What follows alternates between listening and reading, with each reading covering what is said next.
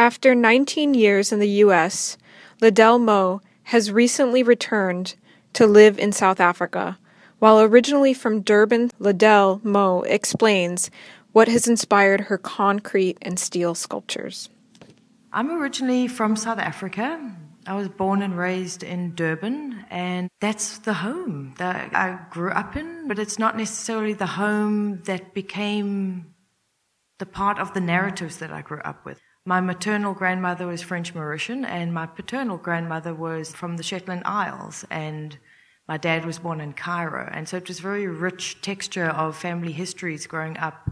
So that's a, quite an interesting differentiation that Tumelo and Tobias talked about at the beginning is, is, or maybe we were talking about it before, is where is home? Is it, is it where your feet are, or is it a place in your heart and in your head? And so, or a combination of the above.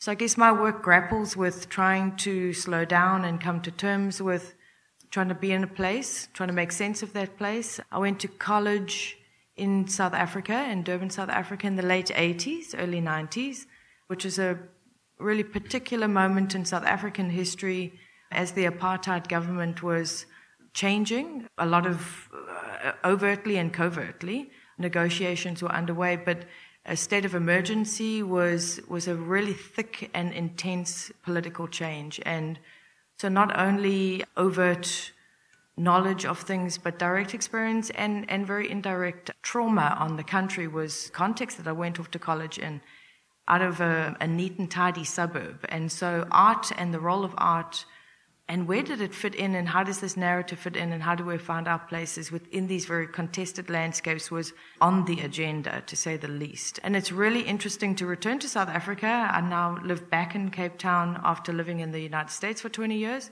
And it's an amazing place to to be back in. And yet there's 20 years of my adult life that i lived in the united states. So hope I'm making chronological sense there. But I went to college in the early 90s and i have worked with concrete ever since then, since 1992 until now. I have a fascination with concrete. I also have a fascination with graveyard statuary, with this impulse that when you lose something, there's this, this immediate desire to, to put a placeholder in that place.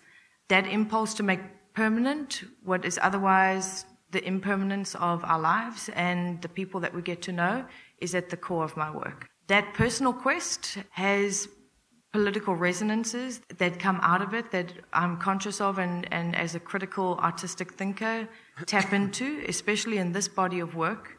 The critique of the hero, the critique of the monument, and the critique of the illusion of permanence and the illusion of stability of any kind of ideology is at the core of the questions that I ask in, in the large pieces.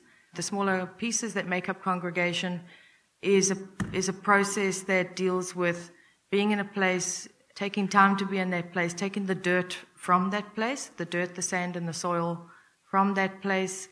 And when I've done that in different regions, especially in South Africa, the act of digging around in the dirt and taking that piece of land brings up for me this issue of who am I to take this and who owned it and who says that they own it and who does it belong to and those questions. So I see the work as allowing me to be in the world, to slow down in the world, and to also tap into trying to make concrete what otherwise is not concrete. So it's um, a paradoxical endeavor.